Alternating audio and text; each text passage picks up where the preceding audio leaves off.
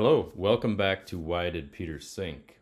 This is Me Speak Babel, Part 4, The Gate of God, with our topic being the band Poison and the song Give Me Something to Believe in. All right, let's get started. Why were people building the Tower of Babel? What was their goal? They were trying to, quote, make a name for themselves, but more subtly, they are building a gate to God, stairway to heaven. The root word of Babel means gate to God, gate of God. Think of Stargate or a science fiction portal if it helps you. The tower is a gateway to bring God near, to control God, to pull him down to earth, to have a point where heaven meets earth, where you can manipulate God. There's a metaphor here in the tower, obviously, but metaphor is how we remember and t- retell stories of great meaning. If we were robots, we could just use zeros and ones, but a tower or gate to heaven is meant to invoke the image of man overtaking God, which is the reverse of humility before God. Since God made us in his image and likeness with a body and soul that go together, God is obviously not a robot. And thank God for that. Uh, I, for one, am glad because staring at code all day at work does not stir me like hearing a well told story stirs me. Um, here's the central theme of Babel if we can pull God down and lift up ourselves, then we can become God. We can then make God into a kind of pet that we can control. Now, this is quite a different idea of God from the great quote from Saint Athanasius about why Jesus came to earth in the incarnation through Mary. Um, the quote is God became man so that man might become God. Okay, that's a great quote, but wow, it can be easily misunderstood. And this makes it sound like through prayer we can become uh, God Himself. Um, and it hardly sounds different than some of the modern meditation practices that are being used or what was being done at the Tower of Babel. Um, so, a writer on Catholic.com, Karlo Broussard, says of this quote According to the original Greek of St. Athanasius, the phrase, God became man so that man might become God, is better translated as that we might be deified. The idea here is sharing in the divine nature means we share what philosophers and theologians identify as God's communicable attributes, which is goodness, holiness, and love, as opposed to his incommunicable ones such as omniscience, omnipotence, omnipresence, and absolute simplicity. So when you hear that quote of God became man so that man might become God, um, there's there's a one thing that can really steer you away from that, and you think, oh, I can be God, and that's what they're doing at the Tower of Babel. That is not quite what St. Athanasius was saying. He could have made it easier for us and just said that we can become like God with the full understanding that we can never become God. That distinction is enormous to gaining understanding of what it means to work toward sanctification and holiness in the Christian life. You can never be God. That's off limits and impossible. But you can partake in God's divine nature particularly through prayer and receiving the Eucharist at Mass. But we never, ever become God. Not with a million prayers or push ups or a perfect college entry exam score.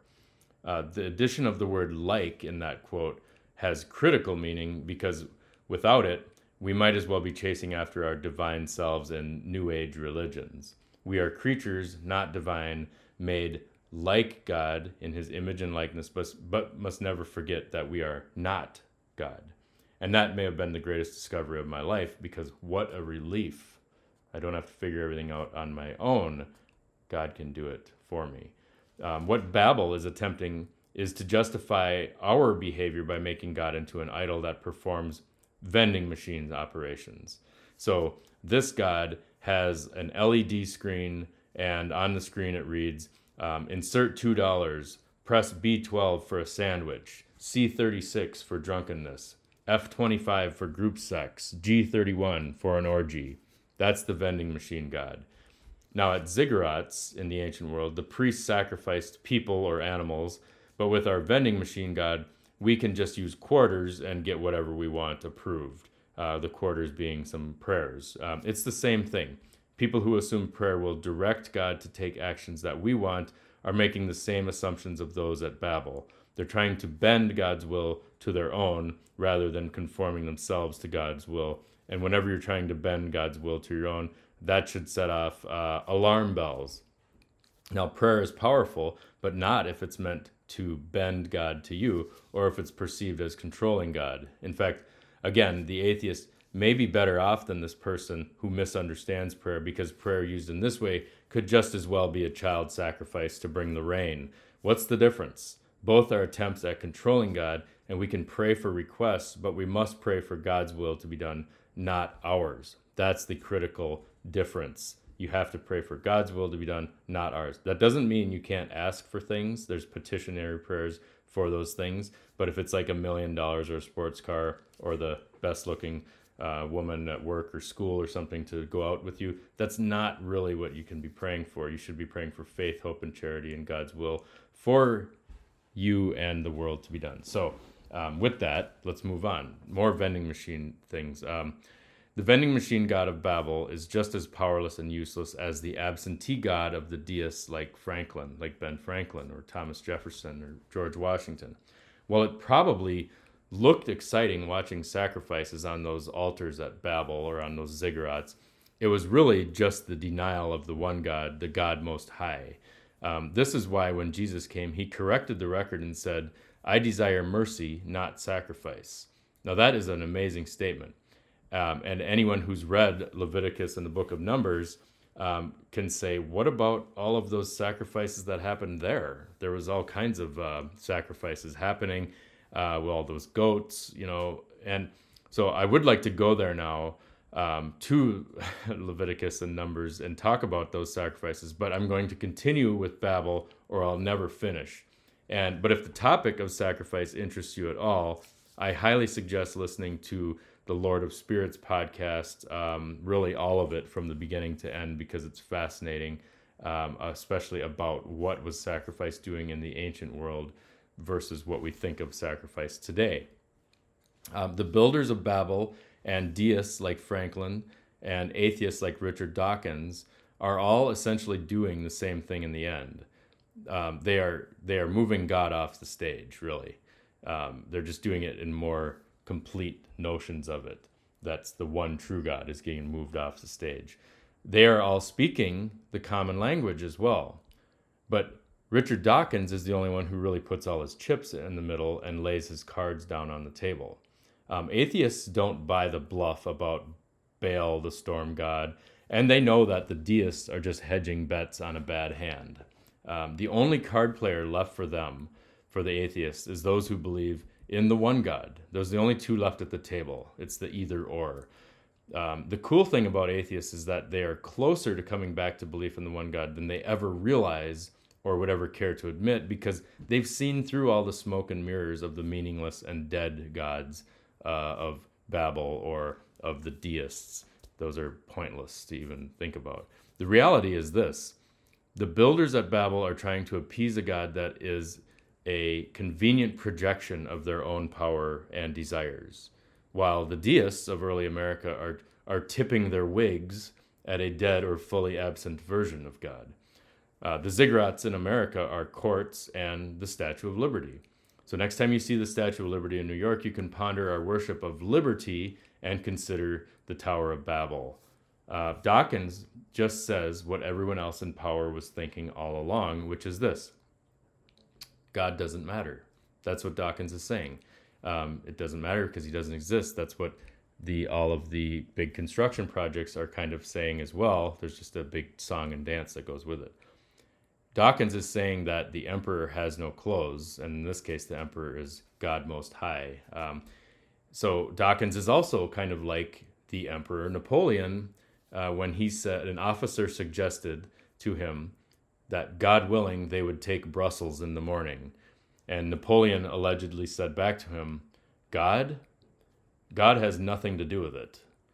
That's the same answer that Richard Dawkins gives, you know, like when something happens in this world, that God has nothing to do with it. It's, um, it's human endeavor and power and uh, taking things by force. So to Dawkins, the only towers or cathedrals that ever existed were in the mind of those built by mitosis. That would be us, human beings. There is no God or gods, living or otherwise, outside of our brains. That's his that's his claim. So of course, Dawkins' grand bet on the selfish gene goes too far. Um, he's all in with all the answers, but he's left out of the equation an important variable. He fails to solve for why, as in, why are we here? That is the problem with this worldview, because in a world without meaning, you have to still live in that world. And so does everyone else. And everyone else is not necessarily an educated PhD who can spend a lifetime inspecting all the corners of science and history. Everyone else lacks the funds and leisure time to find meaning. Uh, everyone else, for the most part, in the end, has to rely on what someone says is true. Um, I take it on faith that germs cause disease now and not fairies, even though I have never actually saw either of them infect someone. Um, Dawkins and company can win arguments about how the world works, but what they cannot win um, arguments is about why a sunset is beautiful. That's where they're stuck. Um, they're, when you're in the uh, the purely mathematical universe, you get stuck on why is this painting beautiful? Why does that song make me cry? When there's no satisfactory ultimate why, people spend a lifetime searching for that variable.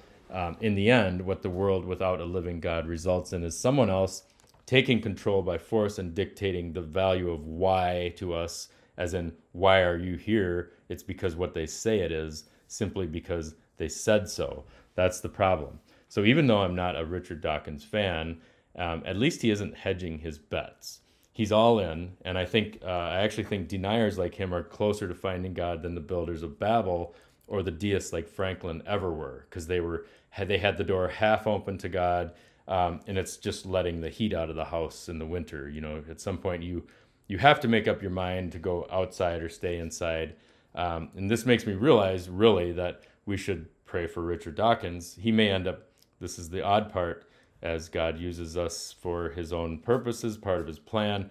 Um, Dawkins may end up bringing more people back to faith in God than we ever could have realized in the end. Um, he himself is almost at the top of the circle, since when we run away from God, we often find ourselves running right into the arms of God.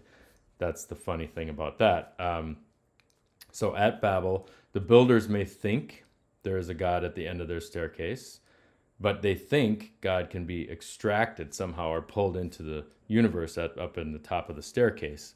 Um, what they've actually done is rejected God. Uh, they've invented something new that is not God not the one true God. And I'll be coming back to this because there's something happening at these temples. It's just not what the builders think it is. Um, it's not what the priests think it is. There's something happening there for sure, but I'm, I'm not getting to that point yet um, to talk about that in a little later in this series. The God of Israel is outside of time and space. He cannot be accessed via a portal or a gate or a tower the living creator God is beyond our understanding, as I said in the previous episode. He is transcendent and immanent, that is, um, far and near, or near and far. Uh, we can know He is living, that His will is being played out at all times, but we cannot control or change God. I don't know how, but even children can understand that God is alive, that He is real. Um, what is being done at the Tower of Babel is the creation of idols which replace God they reduce God and they substitute God with man made ideas and desires. An idol is the God of a cynic, not of the one who has the faith of a child. When the concept of God nosedives from a living God outside of time and space, it becomes nothing more than a local God that can be manipulated, and you can use a gate or a tower or a hula hoop or whatever you like, I guess.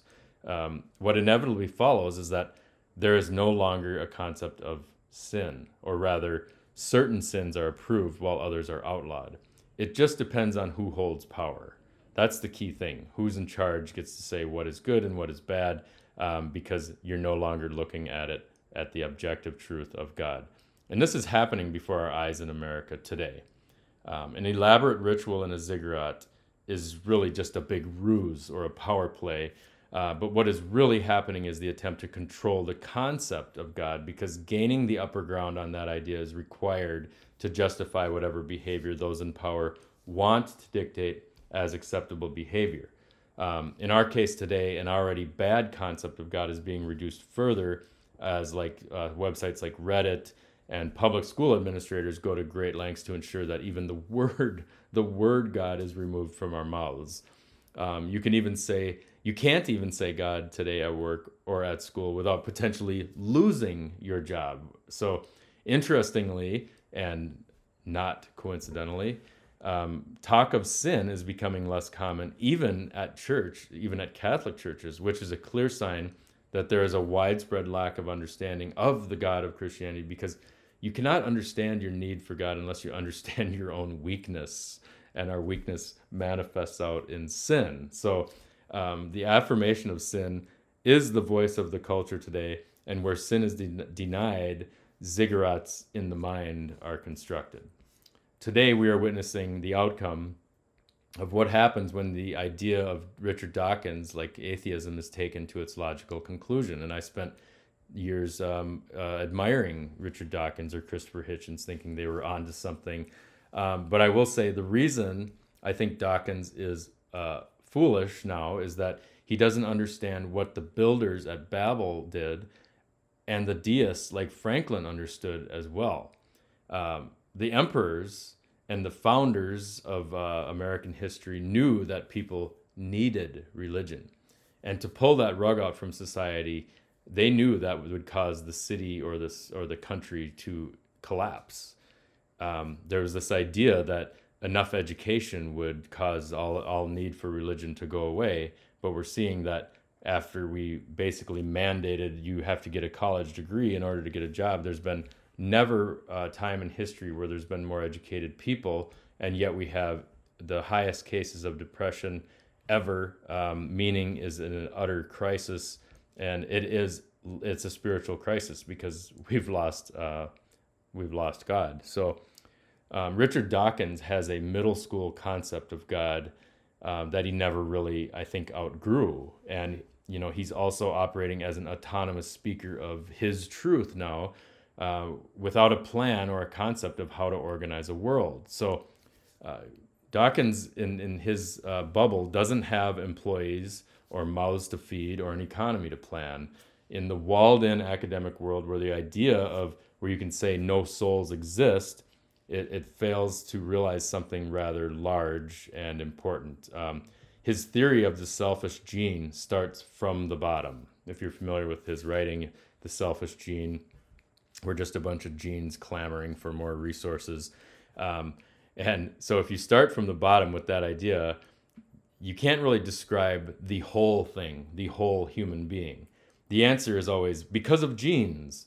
Um, that's really simple. It's almost like saying the devil made me do it, but it's saying my genes made me do it.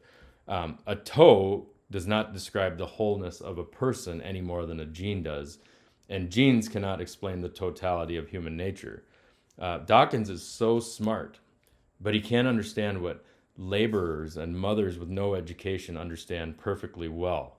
Um, you'd think an evolutionary biologist would be the most equipped to understand the parable of the grain of wheat by that's said by Jesus that though a grain of wheat dies, it just remains a grain of wheat. But somehow he misses it completely.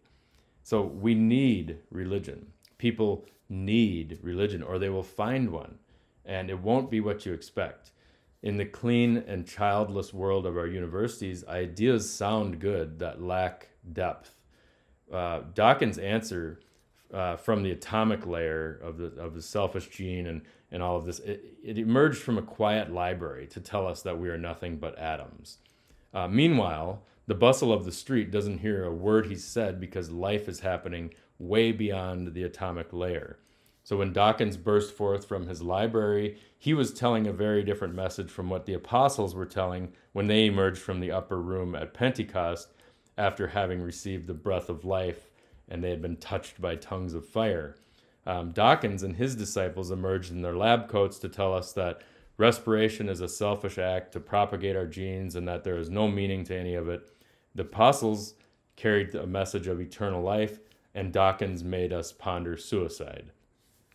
So while I, I commend Dawkins for his honesty for not uh, going halfway, um, he is actually more foolish than the leaders of Babylon the ancient uh, ones who were doing sacrifices on the in the ziggurat, at least the leaders of, at Babel were offering something to believe in. They were saying, "Look, here's a tower. It's a gate to God. See, look." And Jefferson and Franklin offered something too. They said, "Look, here's a sacred document, the Constitution." where we make a nod to God. The Declaration of Independence, look over here. Oh, and look over there. There's the Statue of Liberty. That's what they were offering. But Richard Dawkins' worldview only offers the abyss, and our brains revolt at that idea. We all know the big empty is there. We know it's there, but we don't really want to stand on the edge and look into the abyss because we can't. Not for long. The temptation to believe that Dawkins is right draws us all as doubt is more natural to us than faith. Um, so even if we dabble in disbelief, most people move away from the edge in search of a higher power of some kind, even if it is the self. The search for God, when thwarted or stifled or silenced, it erupts like boils in strange places and in uncomfortable ways. We're already seeing strange religions being born in America now, almost more strange than that of the pagan gods of Babel or America's traditional worship of the rule of law, wealth, and the slippery thing called liberty. The Tower of Babel may be an expensive lie to justify power, but it is a better attempt at meaning than what Dawkins offers the masses. Uh, but again, Dawkins is the only honest one in this case, which is why his idea is probably the most dangerous. He's the anti Jesus. And I don't want to call him the Antichrist because um, that term is so loaded. And really, uh, Richard Dawkins lacks the charisma needed to be the Antichrist anyway. So um, Dawkins tells us that we are purely material beings without souls. He goes all the way on that part, completely slicing all spiritual, anything spiritual from the world entirely, um, except for brain chemistry, which is not spirituality at all.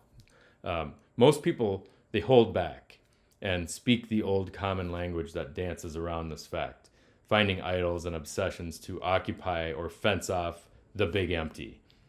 Dawkins has spent his life shouting this message, and now we are seeing what fruit it bears. Um, and you say, you always say, uh, you will know them by their fruit. Well, now we are in fact being atomized into solitary beings, kind of like genes. Uh, when we are just chemical machines, we act like the selfish gene writ large. Again, not only is this message the polar opposite of Jesus, but it brings the polar opposite result. Where people know Christ, they form communities, families, and they have fellowship. There is warmth amid the struggle and pain of life. Dawkins' inability to get past middle school in his understanding of God leaves him out on the playground all alone. Uh, as we watch millions of community organizations and church groups fading away in America, we are clearly becoming more atomized. As people sit at home watching TV alone instead of joining, say, the Lions Club or a bowling team. There's a famous book called Bowling Alone that was written quite some time ago showing how uh, membership in clubs in America was dying.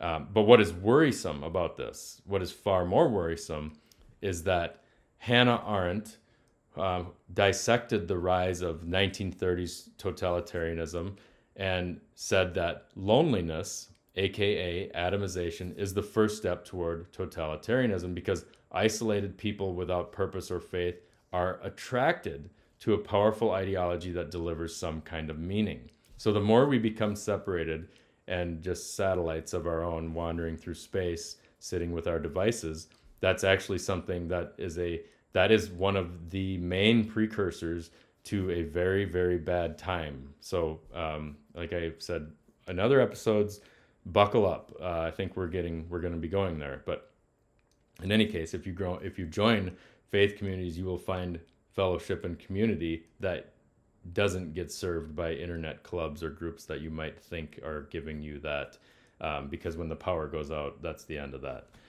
um, so, yes, let's go back to Babel. Babel may be a fool's game, kind of a superstitious nonsense, but in our common language, we already play a fool's game, and we're actually happy to do it because the worldview of Richard Dawkins actually makes Kurt Cobain or Morrissey seem like light-hearted fellows.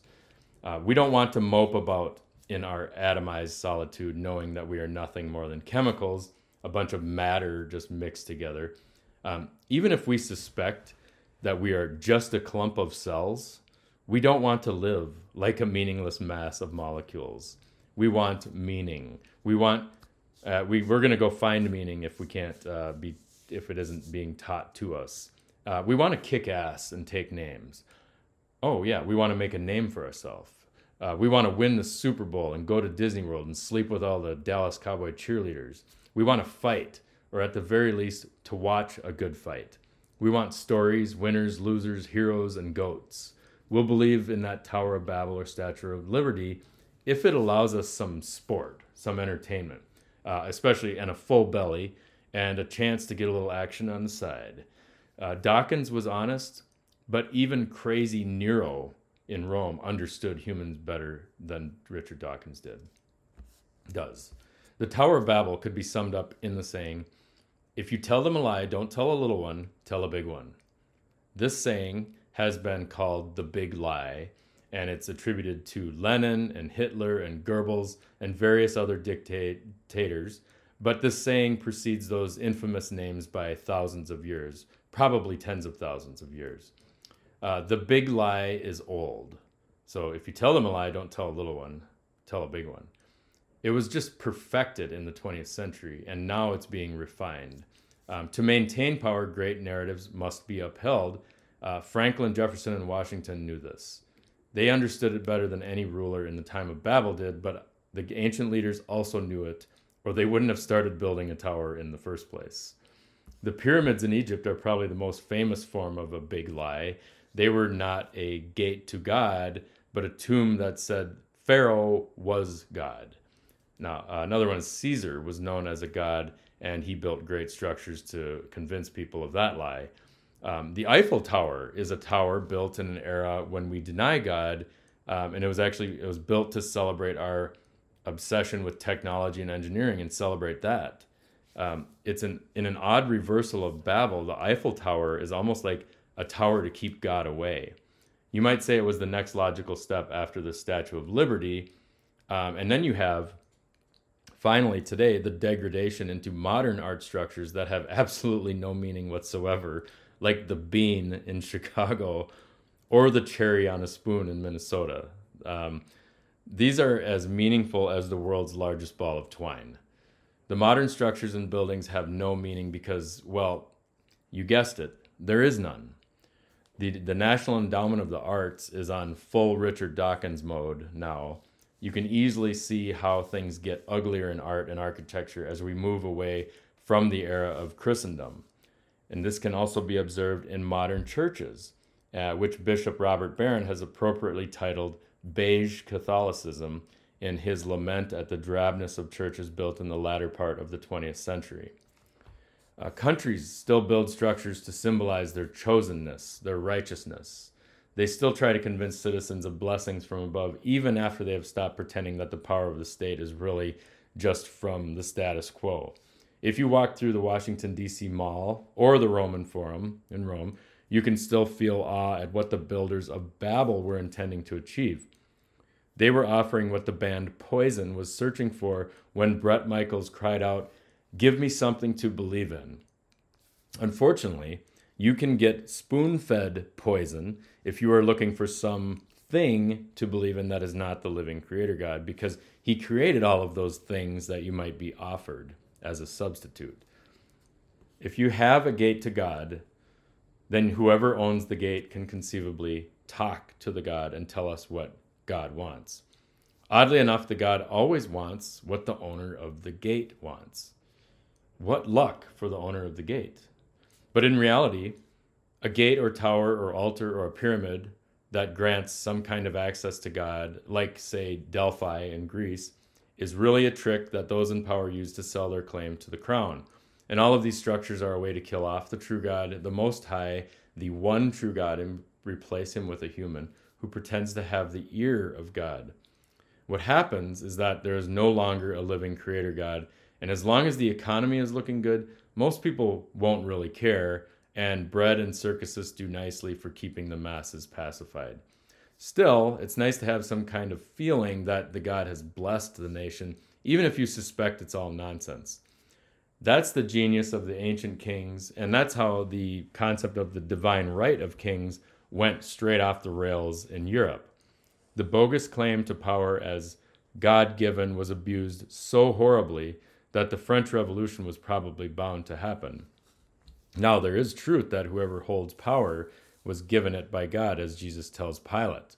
Uh, but then people take that and run with it, um, tempted by that power. Louis XIV even called himself the Sun King while simultaneously claiming to be a practicing Catholic. Um, I will resist the urge to comment on Joe Biden here, who's the current president, but I will say this. Uh, those who use Christianity in the same way that the pagans use their gods are pagans themselves. So, in other words, paganism never really died. And as for all who would like to say it simply moved into the Catholic Church, I would suggest they actually read the catechism of the Catholic Church before repeating what others have said so they can judge for themselves. Um, that's actually the what I think should be the directions for a lot of this um, the yeah, accusations being thrown um, of paganism in the church. The great casualty of this trick about God and power is that there is no redemptive suffering and no forgiveness, and really no reason to love one another unless they can give you something. Um, if there is no living God, then of course there is no ultimate truth. The obvious answer is to take power for yourselves and for your family. Uh, people who uh, lambast uh, the faithful for only behaving out of fear of hell suggest that believers would be robbing and looting if not for the fear of God. Um, they argue that you, you can be good without God, but they are making that argument in the days of plenty when famine and economic meltdown have not yet hit. Um, the rise of atheism has coincided with the most bountiful era of food production and wealth in human history. Um, that's not a coincidence. Uh, even in Plato's Republic, you can read this of when uh, wealth becomes the god, uh, freedom is bursting everywhere, and Plato assures us that uh, dictator is coming shortly after that in chapter 8 of the Republic. Um, now, I think that's been bear, bore out or shown throughout history quite a few times, but I guess we'll find out again. Uh, when the economic winds change and the grocery store shelves are empty, we will see how good people are without God. After all, God helps those who help themselves. That's the Ben Franklin quote. Okay, now we'll return to the Bible, back to Genesis, and look at the world after the Tower of Babel story, there's a key difference in dealing with God in the post Babel chapters when Abraham and Jacob show up. Okay, we'll wrap up there for today on this, on uh, the Me Speak Babel series. I'll be back again with another episode of Why Did Peter Sink Soon? Thanks for listening.